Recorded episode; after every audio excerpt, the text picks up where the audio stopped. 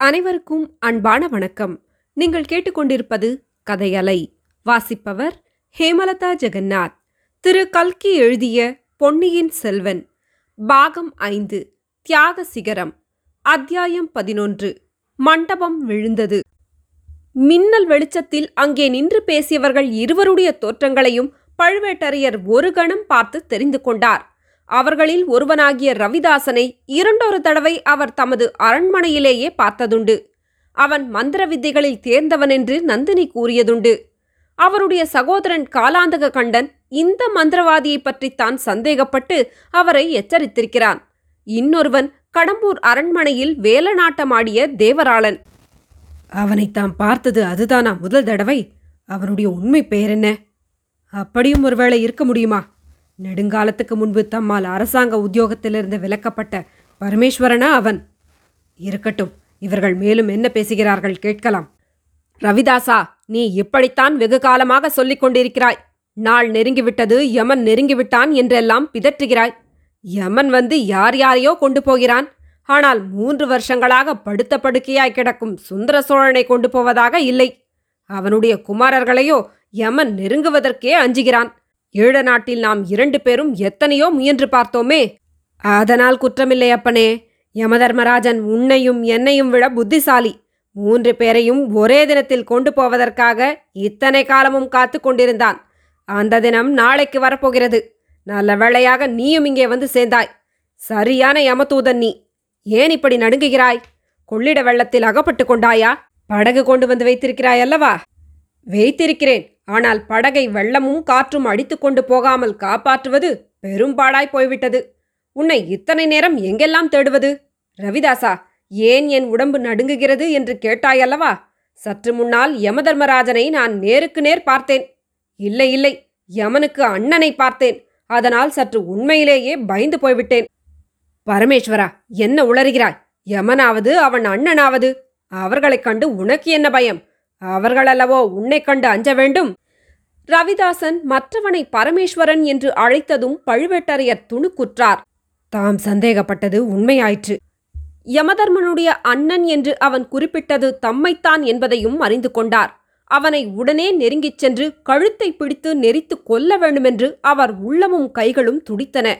மேலும் அவர்களுடைய பேச்சை கேட்க வேண்டும் என்ற ஆவலினால் பொறுமையாக இருந்தார். நந்தினியைப் பற்றி அவர்கள் இன்னும் பேச்சு எடுக்கவில்லை. சுந்தர சோழரின் குடும்பத்துக்கே நாளைக்கு யமன் வரப்போகிறான் என்று மந்திரவாதி கூறியதன் கருத்து என்ன? உண்மையிலேயே ஜோதிடம் பார்த்து சொல்கிறானா? இவனுடைய மந்திர சக்தியை பற்றி நந்தினி கூறியதெல்லாம் உண்மைதானோ? ஒருவேளை இவன் கூறுகிறபடி தெய்வாதீனமாக நடந்துவிட்டால் தம்முடைய நோக்கம் நிறைவேறுவது எளிதாக போய்விடும். சோழ சாம்ராஜ்யத்தை பங்கீடு செய்ய வேண்டிய அவசியம் ஏற்படாது. ஆனால் இந்த பரமேஸ்வரன் இவனுக்கென்ன இந்த விஷயத்தில் கவலை? ஆமாம் இருபது வருஷங்களுக்கு முன்னால் சோழ குலத்தையே அழித்துவிடப் போகிறேன் என்று சபதம் செய்துவிட்டு போனவன் அல்லவா இவன்? ஆஹா தம்மை பற்றித்தான் அவன் ஏதோ பேசுகிறான். என்ன சொல்லுகிறான் என்று கேட்கலாம். நீ என்னிடம் சொல்லியிருந்தபடி இன்று காலையே இங்கு நான் வந்தேன். ஆனால் உன்னை காணவில்லை. காற்றிலும் மழையிலும் அடிபட்டு எங்கேயாவது சமீபத்தில் ஒதுங்கியிருக்கிறாயா என்று சுற்றுப்புறமெல்லாம் தேடி அலைந்தேன். கொள்ளிடத்து உடைப்புக்கு அருகில் ஒரு சிறிய கோவில் இருக்கிறது. அதில் யாரோ படுத்திருப்பது போல தோன்றியது. ஒருவேளை நீதான் அசந்து தூங்குகிறாயோ என்று அருகில் போய் பார்த்தேன். யாரை பார்த்தேன் என்று நினைக்கிறாய்? சாக்ஷாத் பெரிய பழுவேட்டரையனைத்தான். மந்திரவாதி ஹ ஹ ஹா என்று உரத்து சிரித்தான். அதை கேட்டு வனத்தில் வாழும் பறவைகள் கிரீச் கிரீச் என்று சத்தமிட்டன. ஊமை கோட்டான்கள் உருமின. பழுவட்டரையனை பார்த்தாயா? அல்லது அவனுடைய பிசாசை பார்த்தாயா? என்று ரவிதாசன் கேட்டான். இல்லை பிசாசு இல்லை. குப்புறப்படுத்திருந்தவனை தொட்டு புரட்டி போட்டு முகத்தை நன்றாக உற்று பார்த்தேன். ரவிதாசா யமனுக்கு அண்ணன்கள் இரண்டு பேர் இருக்க முடியுமா? பழுவேட்டரையனைப் போலவே அதே முகம் அதே மீசை அதே காயவடுக்கள். இவற்றுடன் மனிதன் இருக்க முடியுமா? நீ பார்த்தவன் பழுவேட்டரையன்தான். சந்தேகமில்லை. நேற்று மாலை பழுவேட்டரையன் படகிலேறி கொள்ளிடத்தை தாண்டிக் கொண்டிருந்தான். கரை அருகில் வந்தபோது படகு காற்றினால் கவிழ்ந்து விட்டது அவனுடைய பரிவாரங்களில் தப்பிப்பிழைத்து கரையேறியவர்கள் இப்போது கூட கொள்ளிடக் கரையோரமாக பழுவேட்டரையனை தேடிக் கொண்டிருக்கிறார்கள். அவன் கொள்ளிடத்தில் மூழ்கி செத்துப் போயிருக்கலாம் என்று சந்தேகப்படுகிறார்கள். உடைப்பு வரையில் போய் பார்த்துவிட்டு அவர்கள் திரும்பி வரும்போது பேசியதை நான் கேட்டேன். ஆகையால் நீ பார்த்தவன் பழுவேட்டரையனாகவே இருக்கக்கூடும். ஒருவேளை அவனுடைய பிரேதத்தை பார்த்தாயோ என்னமோ? இல்லை இல்லை செத்துப் போயிருந்தால் கண்விழிகள் தெரியுமா? நான் புரட்டி பார்த்தவனுடைய கண்கள் நன்றாக மூடியிருந்தன. களைத்து போய் தூங்கிக் கொண்டிருந்தான் போலிருக்கிறது. முட்டாளே நீ என்ன செய்தாய்? அவனை சும்மா விட்டுவிட்டு வந்தாயா? தலையிலே ஒரு கல்லை தூக்கி போட்டிருக்க கூடாதா? பழுவேட்டரையன் தலையை பற்றி உனக்கு தெரியாது. அவன் தலையிலே கல்லை போட்டால் கல்தான் உடைந்து தூள் தூளாகும். அப்படியானால் கொள்ளிடத்து உடைப்பு வெள்ளத்திலாவது அவனை இழுத்து விட்டிருக்கலாமே. நான் தான் சொன்னேனே அவனை கண்டதும் எனக்கு யமனுடைய அண்ணனை கண்டது போல் ஆகிவிட்டது. கடம்பூரில் அவன் முன்னால் வேலநாட்டம் ஆடிய போது கூட என் நெஞ்சு திக் திக் என்று அடித்து கொண்டுதான் இருந்தது. என்னை அவன் அடையாளம் கண்டு கொண்டானானால் அதை நினைத்து இப்போது எதற்கு நடுங்குகிறாய்? அவன் உயிரோடு இருக்கும் வரையில் எனக்கு கொஞ்சம் திகிலாய்த்தான் இருக்கும். நீ சொன்னபடி செய்யாமற் போனோமே அவனை வெள்ளத்தில் புரட்டித் தள்ளாமல் வந்துவிட்டோமே என்று கவலையாயிருக்கிறது. ஒரு கவலையும் வேண்டாம். ஒரு விதத்தில் பெரிய பழுவேட்டரையன் உயிரோடு இருப்பதே நல்லது. அப்போதுதான் சுந்தர சோழனும் அவனுடைய பிள்ளைகளும் இறந்து ஒழிந்த பிறகு சோழ நாட்டு சிற்றரசர்கள் இரு பிரிவாய் பிரிந்து நின்று சண்டையிடுவார்கள். பழுவேட்டரையர்களும் சம்புவரையர்களும் ஒரு பக்கத்திலும் கொடும்பாளூர் வேளானும் திருக்கோவலூர் மலையமானும் இன்னொரு பக்கத்திலும் இருந்து சண்டையிடுவார்கள். அது நம்முடைய நோக்கத்துக்கு மிக்க அனுகூலமாயிருக்கும். அவர்கள் தங்களுக்குள் சண்டையிடும்போது நாம் பாண்டிய நாட்டில் ரகசியமாக படை திரட்டிச் சேர்க்கலாம். ரவிதாசா அத்தைக்கு மீசை முளைத்தால் சித்தப்பா என்ற கதையாக பேசுகிறாய். சுந்தர சோழனுக்கும் அவனுடைய இரு புதல்வர்களுக்கும் நாளைக்கு இறுதி நேர்ந்தால் அல்லவா நீ சொன்னபடி சோழ நாட்டு தலைவர்கள் சண்டை போட்டுக்கொள்வார்கள் மூன்று பேருக்கும் நாளைக்கே முடிவு வரும் என்பது என்ன நிச்சயம்? உனக்கு ஒரு செய்தி தெரியுமா? எதைச் சொல்லுகிறாய்? நாகைப்பட்டினத்தில் அருள்மொழிவர்மன் உயிரோடு இருக்கிறானாம். மக்கள் அவனை சூழ்ந்து கொண்டு அவனே சோழ நாட்டு சக்கரவர்த்தியாக வேண்டுமென்று ஆர்ப்பரிக்கிறார்களாம். நீ கேள்விப்பட்டாயா? ரவிதாசன் மறுபடியும் சிரித்துவிட்டு நான் கேள்விப்படவில்லை. எனக்கே அது தெரியும். அருள்மொழிவர்மனை புத்தவிஹாரத்திலிருந்து வெளிப்படுத்தியது யார் என்று நினைக்கிறாய்? நம் ரேவதாச கிரமவித்தனுடைய மகள் ராக்கம்மாள்தான் அவள்தான் படகோட்டி முருகையனுடைய மனைவி என்றான். அதனால் என்ன? அருள்மொழிவர்மன் வெளிப்பட்டதனால் என்ன லாபம்? அவனை இனி எப்போதும் லட்சக்கணக்கான ஜனங்கள் அல்லவா சூழ்ந்து கொண்டிருப்பார்கள்? ஈழ நாட்டில் அவன் இரண்டு மூன்று பேருடன் இருந்தபோதே நம்முடைய முயற்சி பலிக்கவில்லையே என்றான் தேவராளன். அதுவும் நல்லதுதான் என்று சொன்னேனே. மூன்று பேருக்கும் ஒரே நாளில் யமன் வருவதற்கு இருக்கும்போது. ரவிதாசா லட்சம் பேருக்கு மத்தியில் உள்ள இளவரசனிடம் யமன் எப்படி நெருங்குவான்? அதை நீ சொல்லவில்லையே. நெருங்குவான் அப்பனே நெருங்குவான். யானை பாகனுடைய அங்குசத்தின் நுனியில் யமன் உட்கார்ந்திருப்பான். சரியான சமயத்தில் இளவரசனுடைய உயிரை வாங்குவான். பரமேஸ்வரா சோழ நாட்டு மக்கள் இளவரசனை யானை மீது ஏற்றி வைத்து ஊர்வலம் விட்டுக்கொண்டு தஞ்சையை நோக்கி வருவார்கள். அந்த யானையை ஓட்டும் பாகனுக்கு வழியில் ஏதாவது ஆபத்து வந்துவிடும். அவனுடைய இடத்தில் நம் ரேவதாச கிரமவித்தன் யானை பாகனாக அமருவான். அப்புறம் என்ன நடக்கும் என்பதை நீயே ஒருவாறு ஊகித்துக்கொள். ரவிதாசா உன் புத்தி கூர்மைக்கு இணையில்லை என்பதை ஒத்துக்கொள்கிறேன்.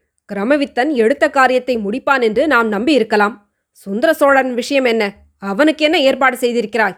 என்றான் தேவராளன். பழுவேட்டரையனுடைய கருவூல நிலவரையில் சோமன் சாம்பவனை விட்டுவிட்டு வந்திருக்கிறேன். கையில் வேலாயுதத்துடன் விட்டு வந்திருக்கிறேன்.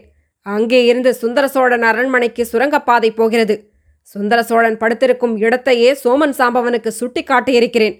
இரண்டு கண்ணும் தெரியாத குருடன் கூட நான் குறிப்பிட்ட இடத்தில் நின்று வேலை எறிந்து சுந்தர சோழனை கொன்றுவிடலாம். சோமன் சாம்பவனை அவசரப்படாதே நாளை வரையில் பொறுத்து கொண்டிரு என்று எச்சரித்துவிட்டு வந்திருக்கிறேன். அது எதற்காக? சமயம் நேரும்போது காரியத்தை முடிப்பதல்லவா நல்லது? முட்டாள் சுந்தர சோழன் முன்னதாக கொலையுண்டால் அந்த செய்தி கேட்டதும் அவன் குமாரர்கள் ஜாக்கிரதையாக விடமாட்டார்களா? அந்த நோயாளி கிழவன் இருந்துதான் என்ன உபயோகம்? அது இருக்கட்டும். நீ என்ன செய்தி கொண்டு வந்திருக்கிறாய்? கடம்பூர் மாளிகையில் எல்லோரும் எப்படி இருக்கிறார்கள்? அங்கே நாளை இரவு நடக்கப் போகிற காரியம் அல்லவா? எல்லாவற்றையும் விட முக்கியமானது? கடம்பூரில் எல்லாம் கோலாகலமாகத்தான் இருந்து வருகிறது. கல்யாண பேச்சும் காதல் நாடகங்களுமாய் இருக்கின்றன. நீ என்னமோ அந்த பழுவூர் ராணியை நம்பி இருப்பது எனக்கு பிடிக்கவே இல்லை. பழுவூர் ராணி அவள் பாண்டிமாதேவி என்று சொல். வீரபாண்டியர் இறப்பதற்கு இரண்டு நாளைக்கு முன்னால் அவளை தம் பட்ட மகிழ்ச்சியாக்கி கொண்டதை மறந்து விட்டாயா வீரபாண்டியர் மரணத்துக்கு பழிக்கு பழி வாங்க அவள் சபதம் செய்திருப்பதை மறந்து விட்டாயா ஒரு வாரத்துக்கு முன்னால் இதே இடத்தில் அவள் பாண்டியகுமாரன் கையிலிருந்து பாண்டிய குலத்து வீரவாளை பெற்றுக்கொள்ளவில்லையா ஆமாம் ஆமாம். ஆனால் நேற்று மாலை உன் பாண்டிமாதேவி வீரநாராயண ஏரியில் உல்லாச படகு யாத்திரை செய்துவிட்டு திரும்பி வந்ததை நீ பார்த்திருக்க வேண்டும். உல்லாசமாயிராமல் எப்படி இருக்க வேண்டும் என்கிறாய்?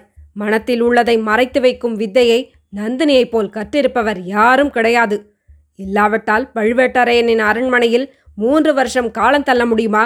அங்கே இருந்தபடி நம்முடைய காரியங்களுக்கு இவ்வளவு உதவிதான் செய்திருக்க முடியுமா? ஆமாம் பழுவேட்டரையனை நீ சற்றுமுன் கொள்ளிடக்கரை துர்க்கையம்மன் கோவிலில் பார்த்ததாக கூறினாயே. அவனை ஏற்றி வந்த படகு கவிழ்ந்ததைப் பற்றி நானும் கேள்விப்பட்டேன். பழுவேட்டரையன் எப்போது கடம்பூரிலிருந்து புறப்பட்டான்? ஏன்?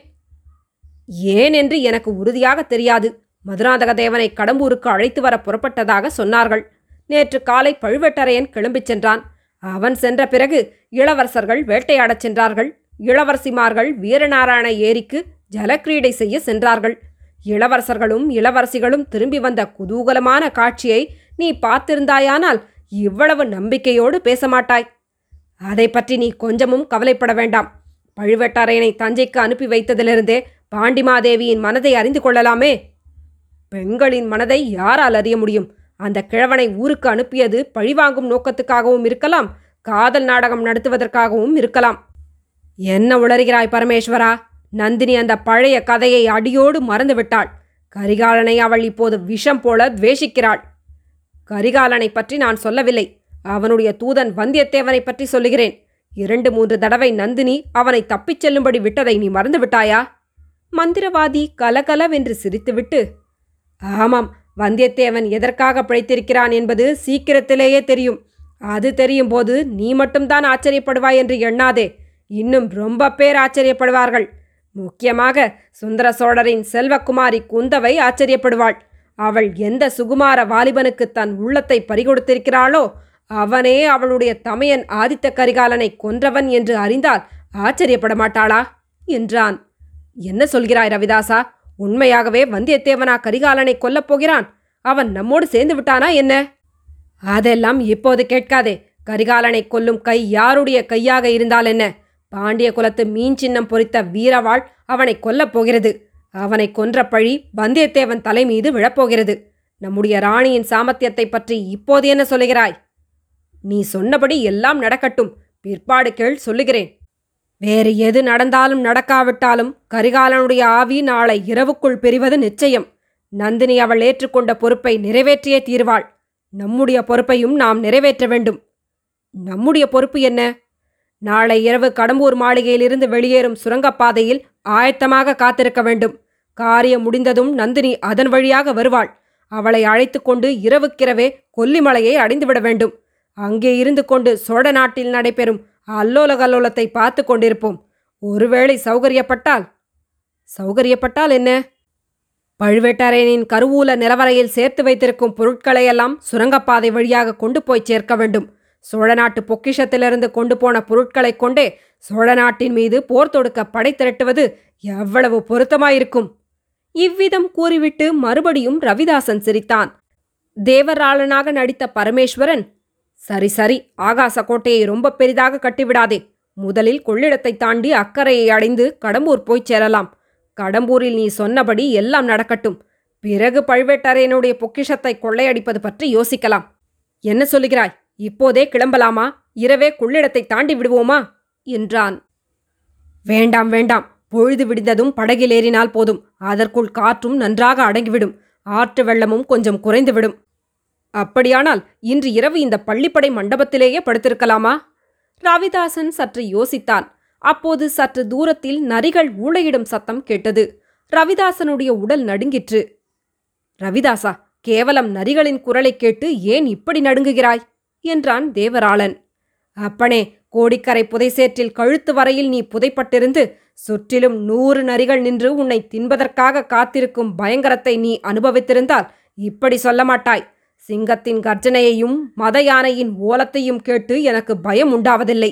நரியின் ஊளையை கேட்டால் குலை நடுங்குகிறது. வா வா இந்த சுடுகாட்டில் ரா தங்க வேண்டாம்.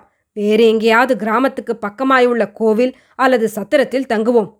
எல்லாவிட்டால் கொள்ளிடக்கரையில் உள்ள துர்கை கோவிலை பற்றி சொன்னாயே. அங்கே போவோம். இன்னமும் அந்த கிழவன் அங்கே படுத்திருந்தால் வெள்ளத்தில் அவனை இழுத்து விட்டு விடலாம். அதுவே அவனுக்கு நாம் செய்யும் பேருதவியாயிருக்கும். நாளைக்கு மறுநாள் வரையில் அவன் உயிரோடு இருந்தால் ரொம்பவும் மனத்துயரத்துக்கு ஆளாக நேரிடும். மேற்கூறிய சம்பாஷணையை ஏறக்குறைய ஒன்றும் விடாமல் பெரிய பழுவேட்டரையர் கேட்டுக்கொண்டிருந்தார் அவர்கள் பேசிய ஒவ்வொரு வார்த்தையும் அவருடைய செவிகளில் ஈயத்தை காய்ச்சி ஊற்றுவது போல் இருந்தது. அவருடைய நெஞ்சு ஒரு பெரிய எரிமலையின் கர்ப்பத்தைப் போல் தீக்குழம்பாகி கொதித்தது. தாம் காதலித்து கல்யாணம் செய்து கொண்ட பெண் வீரபாண்டியன் மரணத்துக்காக சோழகுலத்தின் மீது பழிவாங்க வந்தவள் என்பதும் மூன்று வருஷங்களாக அவள் தம்மை ஏமாற்றி வருகிறாள் என்பதும் சொல்ல முடியாத வேதனையையும் அவமானத்தையும் அவருக்கு உண்டாக்கின. ஆறு தலைமுறையாக சோழர் குலத்துக்கும் பழுவூர் வம்சத்துக்கும் நிலை பெற்று வளர்ந்து வந்த உறவுகளை அச்சமயம் பழுவேட்டரையர் நினைத்து கொண்டார். பார்க்க போனால் சுந்தர சோழனும் அவனுடைய மக்களும் யார்? சுந்தர சோழனுடைய பாட்டி பழுவூர் வம்சத்தை சேர்ந்தவள் அல்லவா சுந்தர சோழனுடைய மக்கள் மீது தமக்கு ஏற்பட்ட கோபமெல்லாம் சமீப காலத்ததல்லவா? ஆதித்த கரிகாலன் ஏதோ சிறுபிள்ளைத்தனமாக நடந்து கொண்டான் என்பதற்காகவும் மலையமானை நமக்கு பிடிக்கவில்லை என்பதற்காகவும் எவ்வளவு பயங்கரமான சதிச்செயல்களுக்கு இடம் கொடுத்து விட்டோம் சோழர் குலத்தின் தீரா பகைவர்களான பாண்டிய நாட்டு சதிகாரர்கள் நம்முடைய அரண்மனையிலிருந்து கொண்டு நம்முடைய நிலவரை பொக்கிஷத்திலிருந்து திருடிப்போன பொருளைக் கொண்டு சோழ குலத்துக்கு விரோதமாக சதிகார செயல்களை செய்ய அல்லவா இடம் கொடுத்து விட்டோம்? ஆஹா இந்த சண்டாளர்கள் சொன்னபடி நாளை இரவுக்குள் மூன்று இடங்களில் மூன்று பயங்கரமான கொலைகள் நடக்கப் போகின்றனவா? நம்முடைய உடலில் மூச்சு இருக்கும் வரையில் முயன்று அவற்றை தடுத்தே ஆக வேண்டும். இன்னும் அறுபது நாழிகை நேரம் இருக்கிறது. அதற்குள் எவ்வளவோ காரியங்கள் செய்துவிடலாம். இரவுக்கிரவே குடந்தை சென்று தஞ்சைக்கும் நாகைப்பட்டினத்துக்கும் செய்தி அனுப்பிவிட்டு கடம்பூருக்கு கிளம்ப வேண்டும். இந்த பாதகர்கள் அங்கே போய் சேர்வதற்குள் நாம் போய்விட வேண்டும். இவர்களை கடம்பூருக்கு வரும்படி விடுவதா? இந்த இடத்திலேயே இவர்களை கொன்று போட்டுவிட்டு போய்விடுவது நல்லதல்லவா? நம்மிடம் ஆயுதம் ஒன்றுமில்லை. இல்லாவிட்டால் என்ன? வஜ்ராயுதத்தை நிகர்த்த நம் கைகள் இருக்கும்போது வேறு ஆயுதம் எதற்கு? ஆனால் இவர்கள் ஒருவேளை சிறிய கத்திகள் இடையில் செருகி வைத்திருக்கக்கூடும். அவற்றை எடுப்பதற்கே இடம் கொடுக்காமல் இரண்டு பேருடைய கழுத்தையும் இறுக்கிப் பிடித்து நெரித்து கொன்றுவிட வேண்டும். ஆனால் அவ்வாறு இவர்களுடன் இந்த இடத்தில் சண்டை பிடிப்பது உச்சிதமா? இவர்களிடம் தெரிந்து கொள்ள வேண்டிய விஷயங்களை தெரிந்து கொண்டாகிவிட்டது. நாம் வழிபடும் குலதெய்வமாகிய துர்கா பரமேஸ்வரியே படகு கவிழச் செய்து இந்த பயங்கர ரகசியங்களை தெரிந்து கொள்ளும்படியும் செய்திருக்கிறாள் சக்கரவர்த்திக்கும் அவருடைய குமாரர்களுக்கும் விபத்து நேரிடாமல் பாதுகாப்பதல்லவா நம்முடைய முக்கியமான கடமை? அதிலும் கடம்பூரில் கரிகாலனுக்கு எதுவும் நேராமல் தடுப்பது மிக மிக முக்கியமானது. அப்படி ஏதாவது நேர்ந்துவிட்டால் நமக்கும் நமது குலத்துக்கும் அழியாத பழிச்சொல் ஏற்பட்டுவிடும். ஆறு தலைமுறையாக சோழ குலத்துக்கு பழுவூர் வம்சத்தினர் செய்திருக்கும் உதவிகளெல்லாம் மறைந்து மண்ணாகிவிடும். பெண்ணென்று எண்ணி நமது அரண்மனையில் கொண்டு வந்து வைத்திருந்த அரக்கியினால் கரிகாலன் கொல்லப்பட்டால் அதைக் காட்டிலும் நமக்கு நேரக்கூடிய அவகேடு வேறு ஒன்றுமில்லை. ஆஹா! அத்தகைய அழகிய வடிவத்துக்குள்ளே அவ்வளவு பயங்கரமான ஆலகால விஷம் நிறைந்திருக்க முடியுமா? மூன்று உலகத்தையும் மயக்கக்கூடிய மோகன புன்னகைக்கு பின்னால் இவ்வளவு வஞ்சகம் மறைந்திருக்க முடியுமா? இந்த சண்டாளர்கள் சற்று முன்னால் சொன்னதெல்லாம் உண்மையாக இருக்க முடியுமா? பழுவேட்டரையருடைய உள்ளத்தில் கோபத்தீ கொழுந்துவிட்டு எரியும்படி செய்த அந்த சதிகாரர்களின் வார்த்தைகள் ஒரு விதத்தில் அவருக்கு சிறிது திருப்தியையும் அளித்திருந்தன. நந்தினி சதிகாரியாக இருக்கலாம். தம்மிடம் அன்பு கொண்டதாக நடித்து வஞ்சித்து ஏமாற்றி வந்திருக்கலாம். ஆனால் அவள் கரிகாலன் மீதோ கந்தமாறன் அல்லது வந்தியத்தேவன் மீதோ மோகம் கொண்ட காரணத்தினால் தம்மை வஞ்சிக்கவில்லை. அந்த மௌடிக சிறுவர்களை அவள் பொருட்படுத்தவில்லை. அவளுடைய அந்தரங்க நோக்கத்துக்கு அவர்களையும் உபயோகப்படுத்துவதற்காகவே அவர்களிடம் சுமூகமாக பேசி பழகி வருகிறாள். இந்தச் செய்தி பழுவேட்டரையரின் அந்தரங்கத்தின் அந்தரங்கத்துக்குள்ளே அறியாமல் சிறிது திருப்தியை அளித்தது. கரிகாலன் கொல்லப்படாமல் தடுக்க வேண்டியது தம் குலகௌரவத்தை பாதுகாத்து கொள்ளவும் தமக்கு என்றென்றைக்கும் அழியாத அபகீர்த்தி நேராமல் தடுத்து கொள்ளவும் மட்டுமல்ல நந்தினியை அத்தகைய கோரமான பாவ காரியத்திலிருந்து தப்புவிப்பதற்காகவும் தான் ஒருவேளை அவளுடைய மனத்தையே மாற்றிவிடுதல் கூட சாத்தியமாகலாம். இந்த சண்டாள சதிகாரர்களிடம் அகப்பட்டு கொண்டிருப்பதால் அவள் வேறு வழியின்றி இவர்களுக்கு உடந்தையாயிருக்கலாம் அல்லவா? இவர்களை இங்கேயே கொன்று ஒழித்துவிட்டால் நந்தினிக்கு விடுதலை கிடைக்கலாம் அல்லவா? இவ்வாறு எண்ணி அந்த வீரக்கிழவர் தம்மை அறியாமல் தொண்டையை கணைத்துக் கொண்டார். சிம்ம கர்ஜனை போன்ற அந்த சத்தம் சதிகாரர்கள் இருவரையும் திடுக்கிடச் செய்தது. யாரங்கே? என்றான் தேவராளனாகிய பரமேஸ்வரன். அதற்கு மேல் தாம் மறைந்திருப்பது சாத்தியமில்லை உச்சிதமும் ஆகாது என்று கருதி பெரிய பழுவேட்டரையர் வெளிப்பட்டு வந்தார்.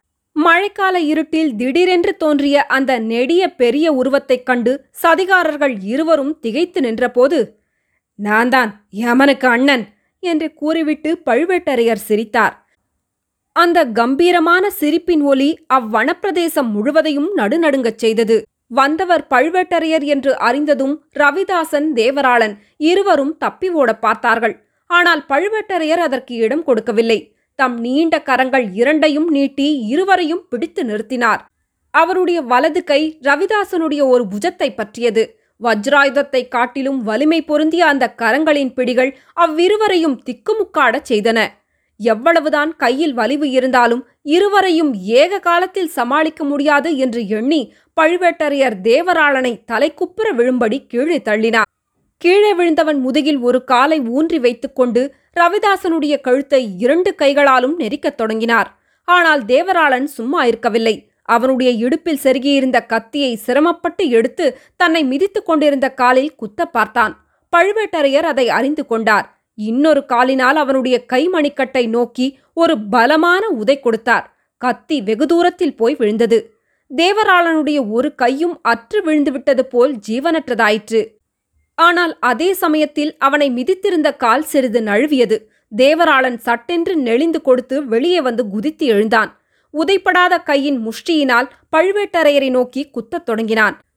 அந்த குத்துக்கள் கருங்கல் பாறைச்சுவர் மீது விழுவன போல் ஆயின. குத்திய தேவராளனுடைய கைதான் வலித்தது. அதுவும் இன்னொரு கையைப் போல் ஆகிவிடுமா என்று தோன்றியது. இதற்கிடையில் ரவிதாசன் தன் கழுத்திலிருந்த பழுவேட்டரையருடைய கரங்களை விலக்க பெருமுயற்சி செய்தான். ஒன்றும் பலிக்கவில்லை. கிழவருடைய இரும்பு பிடி சிறிதும் தளரவில்லை. ரவிதாசனுடைய விழிகள் பிதுங்கத் தொடங்கின. உளறி குளறிக் கொண்டே தேவராளா சீக்கிரம் சீக்கிரம் கோயில் மேலே ஏறு மண்டபத்தை கீழே தள்ளு என்றான். தேவராளன் உடனே பாய்ந்து சென்று பள்ளிப்படை கோவிலின் மேல் மண்டபத்தின் மீது ஏறினான். அங்கே மண்டபத்தின் ஒரு பகுதியில் பிளவு ஏற்பட்டு இனி சிறிது நகர்ந்தாலும் கீழே விழக்கூடிய நிலையில் இருந்தது. அதை முன்னமே அவர்கள் கவனித்திருந்தார்கள். ரவிதாசன் அதைத்தான் குறிப்பிடுகிறான் என்று தேவராளன் தெரிந்து கொண்டான். மண்டபத்தின் இடிந்த பகுதியை தன் மிச்சமிருந்த வலிவையெல்லாம் பிரயோகித்து நகர்த்தி தள்ளினான்.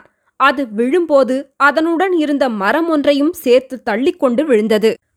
பழுவேட்டரையர் மேலே இருந்த மண்டபம் நகர்ந்து விழப்போவதை தெரிந்து கொண்டார். ஒரு கையை ரவிதாசனுடைய கழுத்திலிருந்து எடுத்து மேலே இருந்து விழும் மண்டபத்தை தாங்கிக் கொள்ள முயன்றார். ரவிதாசன் அப்போது பெருமுயற்சி செய்து அவருடைய பிடியிலிருந்து தப்பி அப்பால் நகர்ந்தான். மரமும் மண்டபமும் பழுவேட்டரையர் பேரில் விழுந்தன. பழுவேட்டரையர் தலையில் விழுந்து நினைவு இழந்தார். தொடரும். கதைகளை உங்களுக்கு பிடிச்சிருந்ததுன்னா உங்க நண்பர்களோடும் உறவினர்களோடும் பகிர்ந்துக்கோங்க. நன்றி.